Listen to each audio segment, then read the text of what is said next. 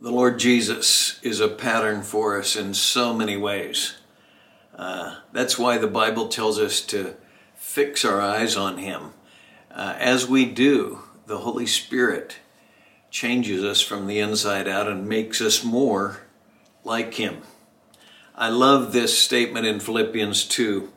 Have this attitude, have this mindset in yourselves, which was also in Christ Jesus, who, although he existed in the form of God, did not regard equality with God a thing to be grasped, but he emptied himself, taking the form of a bondservant, and being made in the likeness of men, and being found in appearance as a man, he humbled himself to the point of death, even death on a cross.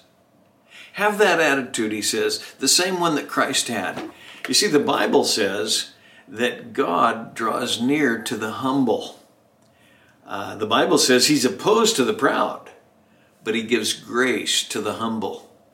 And he says, have that attitude that Christ had. He was God, but he didn't regard equality with God a thing to be grasped. He emptied himself by taking on our flesh. God became man and he was obedient even to the point of death, even death on a cross. He says, have that same attitude in yourselves.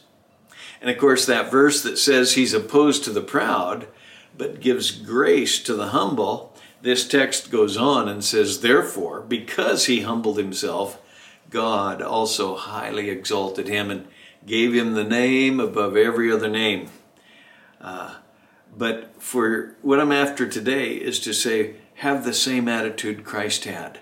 Humble yourselves. Uh, don't don't look out for your own personal interests, but also for the interests of others. That's how he introduced this statement. And he said, Think about Jesus. He existed from all eternity in the very presence of his Father.